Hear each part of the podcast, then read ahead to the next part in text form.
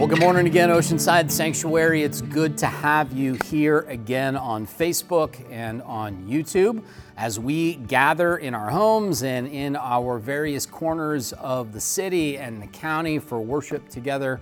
We are excited to have you join us. We're going to be continuing with our new series, Encountering God. Today is part two, and I'm excited about the story that we're going to visit today because it's a story that we don't hear about a whole lot in church but I think it has a lot to share about how we encounter God and how it is that we can find God at work in surprising and even in painful areas of our lives. So I hope that you are ready to join with me. Please settle in, relax, uh, grab your Bible, grab your communion elements if you haven't already, because as always, we'll be sharing communion together again today.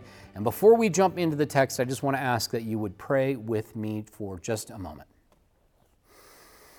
God, we thank you again for today and for this opportunity for us to gather as a church, no matter where we might be, here in Oceanside or throughout uh, North San Diego County, uh, or even outside the state for those congregants who I know are in Alaska and in Utah and Georgia and New York and in other places around California, scattered into the Northern California area, the Bay Area, and Central California coast. All of those folks who are finding a home here at Oceanside Sanctuary, whether they are close or far, I ask that this morning we would be joined together in spirit, that you would give us a sense that you are leading all of us in exciting new opportunities to grow in our relationship with you and to grow in our relationship with each other and to make an impact on the communities that we find ourselves in. We pray all this in Jesus' name. Amen. Well, today I want to invite you to open up your Bible again to the book of Genesis. If you have your Bible, you're welcome to go ahead and open that now uh, take a look at it. We're going to be looking at Genesis chapter 21 today. If you don't have your Bible, as always, we're going to put the passage up on the screen, so no worries there. But the passage we're going to be looking at is part of a very familiar story. That is the story of Abraham and Sarah and the story of Isaac and their family. But we're going to be looking at some characters in that story that don't always get as much attention or as much credit, frankly, for their lives of faith. And that is the story of Hagar and Ishmael and how they intersect with God's story around Abraham and Sarah. Because of course, the reality is is that even though Abraham is considered the father of the Jewish faith and then by extension the father of Christianity and the Christian faith as well, that the truth is, God is at work in the lives of every person in this story, and God is particularly at work in the lives of Hagar and Ishmael. And I think this particular story really helps us to see some important things about our faith in our life today. Chapter 21 is where we're going to pick this up, chapter 21, verse 8 to be specific. So if you have your Bible, go ahead and open there. And what we're going to do today is I'm going to read through this whole story uh, I'm reading through the Hebrew Bible translated by Hebrew scholar Robert Alter. So the language in my Bible today will be probably a little, little bit different than yours. That's okay. Just follow along. The meaning is the same, but sometimes the words or the phrases are a little bit different. So just don't get tripped up by that. If you'd rather just listen, that's fine too. I'm just going to read the whole text aloud all the way through and then show you a couple of things that I am noticing in this text. Starting in verse 8 says this And the child grew and was weaned. Now, this is picking up eight verses into chapter 21. So, the child that is being referred to here is Isaac, the son that was promised to Abraham and Sarah for so many years that they waited for so long to come along. And so, we're picking up in the middle of this story. So, again, it says, The child grew and was weaned. And Abraham made a great feast on the day Isaac was weaned. And Sarah saw the son of Hagar the Egyptian, whom she had borne to Abraham, laughing. And she said to Abraham, Drive out this slave girl and her son, for the slave girl's son shall not inherit with my son, with Isaac. And the thing seemed evil in Abraham's eyes because of his son. And God said to Abraham, Let it not seem evil in your eyes on account of the lad and on account of your slave girl. Whatever Sarah says to you, listen to her voice. For through Isaac shall your seed be acclaimed. But the slave girl's son, too, I will make a nation, for he is your seed. And Abraham rose early in the morning and took bread and a skin of water and gave them to Hagar, placing them on her shoulder. And he gave her the child and sent her away. And she went wandering through the wilderness of Beersheba. And when the water in the skin was gone, she flung the child under one of the bushes and went off and sat down at a distance, a bow shot away, for she thought, let me not see when the child dies. And she sat at a distance and raised her voice and wept. And God heard the voice of the lad, and God's messenger called out from the heavens and said to her, What troubles you, Hagar? Fear not, for God has heard the lad's voice where he is. Rise up, lift up the lad, and hold him by the hand, for a great nation will I make him. And God opened her eyes, and she saw a well of water. And she went and filled the skin with water and gave to the lad to drink. And God was with the lad, and he grew up and dwelled in the wilderness, and he became a seasoned bowman. And he dwelled in the wilderness of Paran, and his mother took him a wife from the land of Egypt. Now, this is one of those stories that I think can be really tough sometimes for us to read and really tough for us to hear because there are really all kinds of really complicated things going on in this text. It's not the most flattering text for Abraham, who's a father of the faith, and it's not a very flattering text for his wife Sarah, who is a mother of our faith. And frankly, it's sometimes not a very flattering text for God, who doesn't seem to demonstrate the kind of care and concern that we would want a good and just God to demonstrate for somebody like Hagar or her son. And that's kind of the point of this text, I think. I think sometimes we approach the Bible and we expect all of it to be sort of clean and sanitized and putting forth that everything is good and everything is wonderful, and every single way that we view God and perceive God, and every single way that people of God, people of faith, act is good. But that's really just not the case. The, the text and scripture in general are more complicated than that. They're more nuanced and more layered than that. And I think that's a good thing because our lives are more complicated than that. Our lives are more layered and nuanced than that. And what we see in this text is that Hagar is this Egyptian woman who actually is Sarah's slave. So, to back up a little bit on the story, Sarah actually has a slave girl from Egypt that she calls Hagar. And so, Hagar, then, in this story, is really sort of the oppressed and subjugated one. And we often tend to think of Abraham and Sarah as people who are struggling under a great weight, a great difficulty, uh, because they're wandering around, they're trying to follow the call of God, and they're suffering under this really terrible wound of not being able to have their own children. And that's true. Sarah suffers from being barren. And so Sarah is herself a person who's dealing with suffering, a person who's dealing with a sense of unfairness about life. But in this story, we get to see that Sarah is also, in her own way, unfair to this slave girl that she calls Hagar. Now, if we dig a little deeper, we remember that Sarah has some other difficulties, some other oppression in her life if we reach back a little further. If we go back a couple chapters in the Bible, we, we remember that when Abraham and Sarah go to Egypt, that Abraham pulls this sort of weird, funny move. He's, he's in Egypt and he's afraid of the Pharaoh and he's afraid of what the Pharaoh might do and what the Pharaoh might think if Pharaoh discovers that Sarah's his wife. So Abraham basically says that Sarah, his wife, is actually his sister because he doesn't want Pharaoh to get jealous. And then that backfires because Pharaoh ends up taking Sarah for one of his own concubines. And so in this way, Abraham basically throws Sarah under the bus because he's afraid for his own life. He's afraid Pharaoh's going to kill him in order to take Sarah. And in saving his own skin, Abraham really sells his own wife into a kind of sex slavery to Pharaoh, where Sarah becomes a concubine to the most powerful ruler, the most powerful tyrant in the land.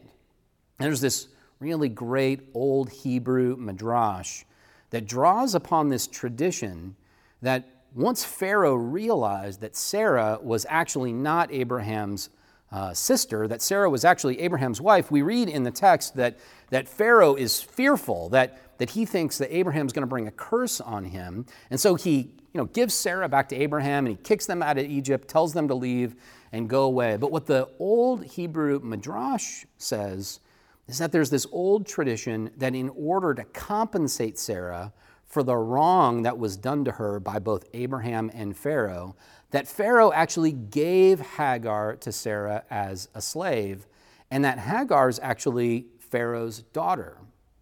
And so, what we have here is a very complicated relationship. We have a situation where a woman, Sarah, has really been victimized and hurt and abused by her own husband. She's been victimized and hurt and taken advantage of by a powerful ruler. And then, because of that, that victimization, because of that harm that was done, that ruler Pharaoh tries to pay her back by giving her this slave girl, Hagar. And so then Hagar becomes the slave girl that, in many respects, it seems like Sarah takes her bitterness and her frustration out on. And of course, in the background of this story, in the background of all of this complexity of two women who are both being oppressed and abused and taken advantage of. The background of this story are these two men, Pharaoh and Abraham, who, because of their power and because of their privilege, are able to take what they want or to get what they want at the expense of these women in their lives. And so, this is a really complicated story of intersecting realities of suffering intersecting realities of oppression. And what happens right at the beginning of this is we see that bitterness in Sarah and that fearfulness in Sarah leaking out in response to, to the behavior of Hagar's son. So go back with me to the text. Uh, again, uh, Genesis chapter 21, and look with me again at verse 8. Second half of verse 8 says this And Sarah saw the son of Hagar the Egyptian whom she had borne to Abram, laughing.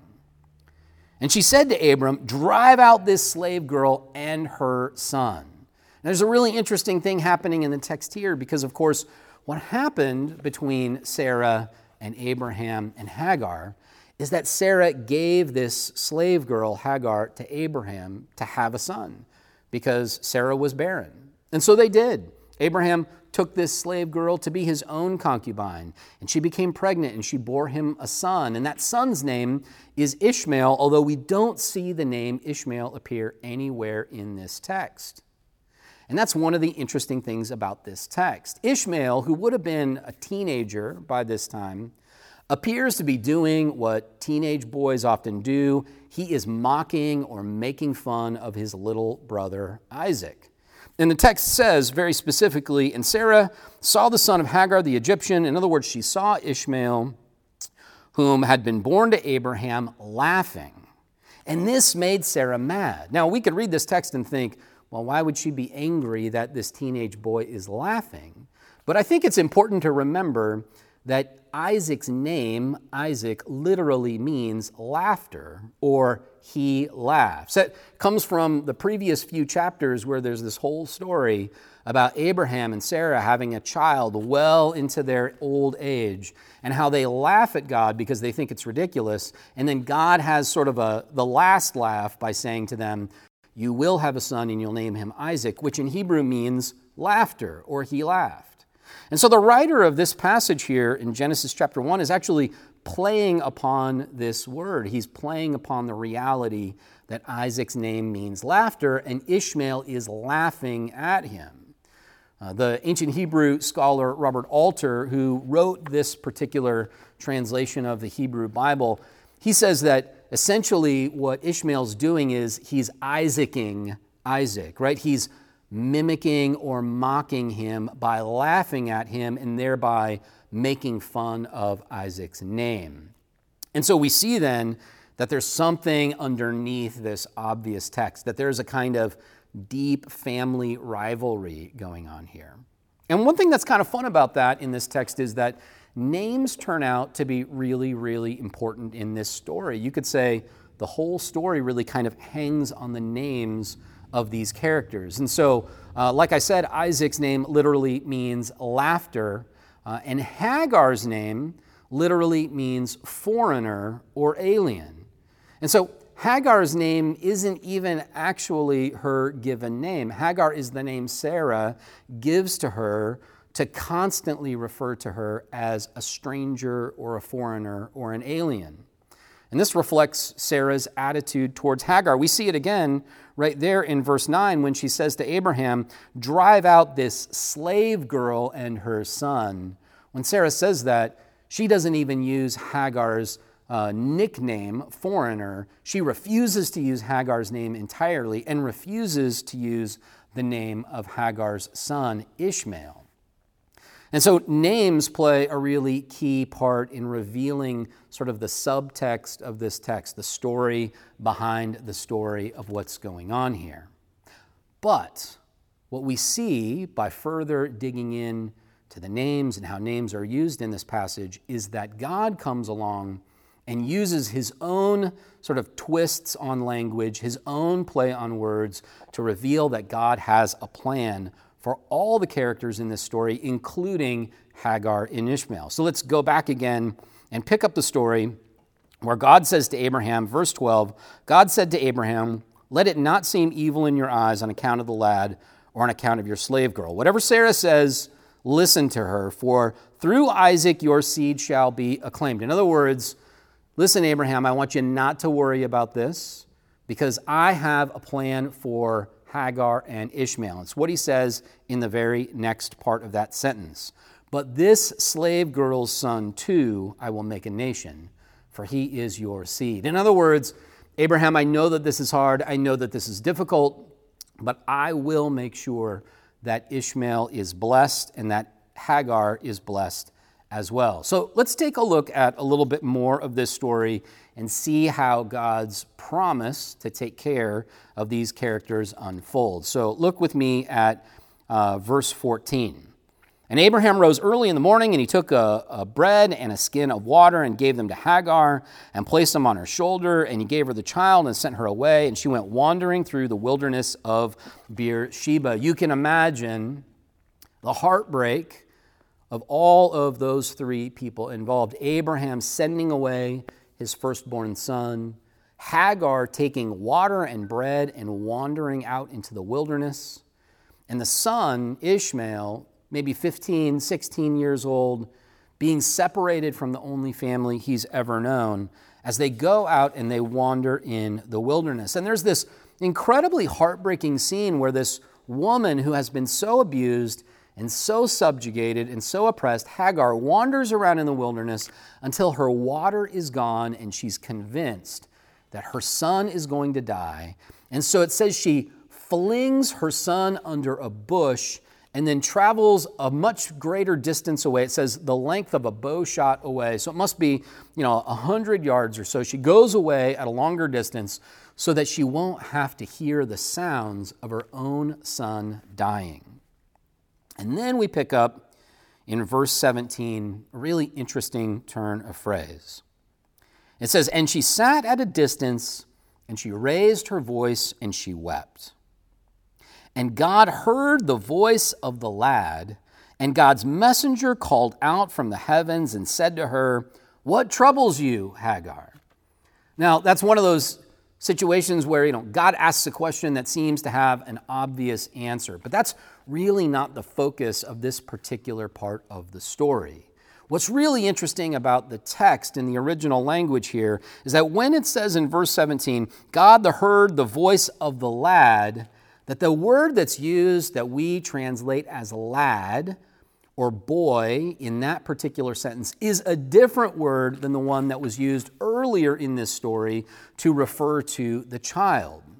You see, earlier in the story, up to this point, if you remember, Ishmael's name has never been used. He's simply been referred to as a child or as a boy. And in every one of those instances, the ancient Semitic word that's used is a word that basically just means one who is conceived. In other words, it's the most impersonal, generic uh, word that you can possibly use to refer to a child. It's, it's utterly lacking any kind of relational connection. And so, of course, it makes sense that Sarah would use this very impersonal word to refer to Ishmael, this child that she's fearful of, because she wants to protect her own birthright. But here, in verse 17, that word referred to Ishmael changes. The word that the writer uses to, to call upon the son of Hagar and the son of Abraham switches to a new word, and that is a word that means boy or means lad or means young man.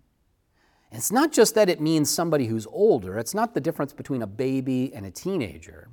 It's the difference between, say, boy and son.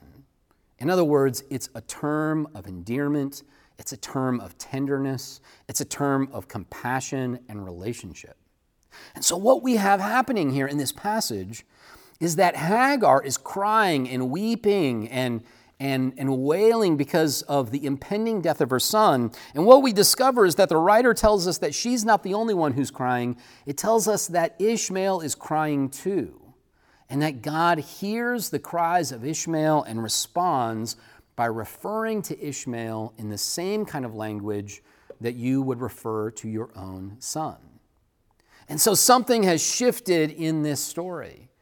A new relationship has been birthed, a new connection has been revealed, a connection that exists not just between God and Isaac, not just between God and Sarah or God and Abraham, but a connection that exists between God and Hagar and a connection that exists between God and Ishmael, this bastard son that has been relegated to the sidelines of this family and has ultimately been at, outcast and tossed into the wilderness to die. This very same boy, this very same child, God cares deeply for and wants good things for. And that's what we see in the rest of this passage. God says to Hagar, Fear not, for God has heard the lad's voice where he is. And that really is the center of this story. Because even though Ishmael's name has never actually been used in this story, what we know is that Ishmael's name in Hebrew means he who hears or God hears. And so Ishmael's name literally is the moral of this story. Ishmael's name literally is the central point that the writer in this particular chapter 21 of Genesis has to make. And that point is very simply that whoever you are, wherever you are, whatever your pedigree might be, however it is that you have been mistreated or outcast or abused, God hears your cry. And God hears the cry of Ishmael, and God hears the cry of Hagar and responds in verse 18 with these powerful words Rise up, lift up the lad, hold him by the hand, for a great nation will I make him. And that, my friends, is the encounter that Hagar and Ishmael have with God.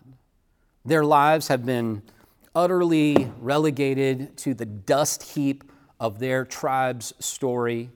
They are people utterly without a family or a pedigree. They're literally wandering around in the wilderness, but they have everything they need because no matter what abuse they've suffered in the past, no matter how they have been mistreated or falsely named or accused, they have God as the one who will hear their cries and respond and provide for them. And that is what happens when we encounter God as well. We find that in the midst of our difficulties, our trials, and our sufferings, that when we reach that for that place when things seem to be at their worst, when we reach that place where we are at rock bottom, that when we cry out, God promises to hear us and respond. This is a theme that we're beginning to uncover in this series already. That when we reach our point of greatest frustration, our point of greatest desperation, that that's when God comes to our rescue. Now, I want to ask, before we wrap it up today, just three questions for you that I'd like you to wrestle with today and this upcoming week. The first question is How is God revealing the intersections of hurt in your life? One of the things we saw in this passage is that uh, all of the hurt and the abuse in this story is complex, that a lot of it intersects with each other, that in some cases, a person who is doing the hurting is somebody who has also been hurt or abused in the past. And that's often true of us. There isn't uh, always a clear victim and a clear abuser. Sometimes we are victims of abuse, and that abuse leads us to go on to become abusers ourselves. This is why what we call sin in the Christian tradition can be so deeply ingrained and difficult to deal with because it has complex intersections in our hearts. So, my first question is how is God beginning to reveal your hurt and your wounds uh, and your abuse to you? How is God healing those hurt and those wounds and those abuses in your own life? And how is maybe God revealing the ways that out of your own woundedness you have at times hurt or wounded others? My second question is How has God changed your name? We talked about how names really are a central feature of this story, that through these names we discover that there are uh, old hurts and old wounds. Like I said, we discover that there are old visions and promises that people are holding on to. And we discover that people's names are sometimes taken from them in order to deny them of their identity and their birthright. And in other cases, new names are given to them to demonstrate God's care and concern for them. And I've noticed that that is a common theme, that oftentimes when we have an encounter with God, God gives us a fresh identity. God gives us, in a sense, a new name. And so that's my second question. What name has God given to you?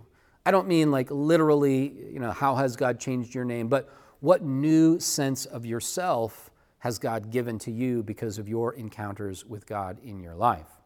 Or if you haven't had that experience, if you haven't had the experience of feeling as though God has given you a new sense of yourself or a new identity, then my question really is what new name would you like to have? What new name are you praying for? What new sense of self and identity are you longing for? And maybe that becomes your cry or your prayer to God today.